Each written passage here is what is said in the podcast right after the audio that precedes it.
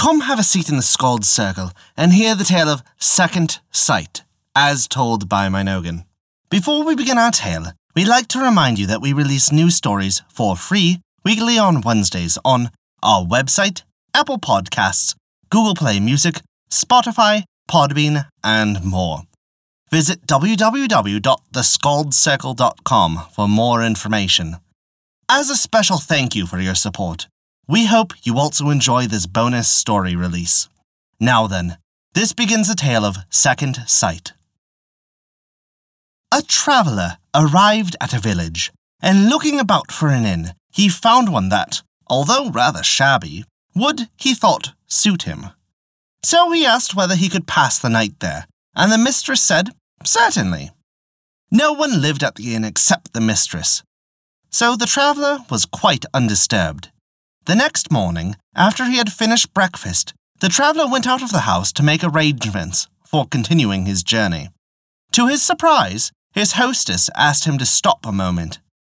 She said that he owed her a thousand pounds, solemnly declaring that he had borrowed that sum from her in long years ago.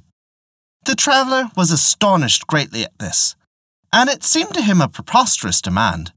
So, fetching his trunk, he soon hid himself by drawing a curtain all around him.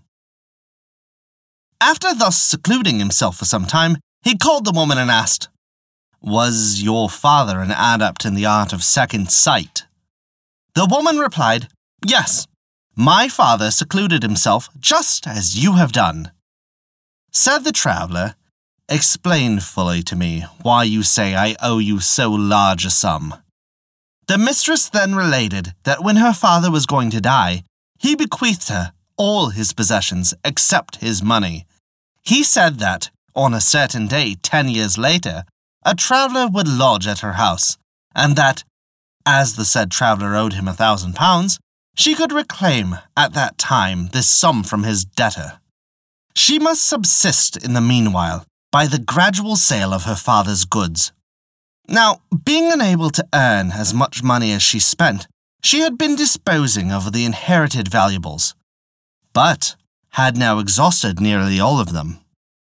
In the meantime, the predicted date had arrived, and a traveller had lodged at her house, just as her father had foretold. Hence, she concluded that he was the man from whom she should recover the thousand pounds. On hearing this, the traveller said that all that the woman had related was perfectly true. Taking her to one side of the room, he told her to tap gently with her knuckles all over a wooden pillar. At one part, the pillar gave forth a hollow sound. The traveller said that the money spoken about by the poor woman lay hidden in this part of the pillar. Then, advising her to spend it only gradually, he went on his way.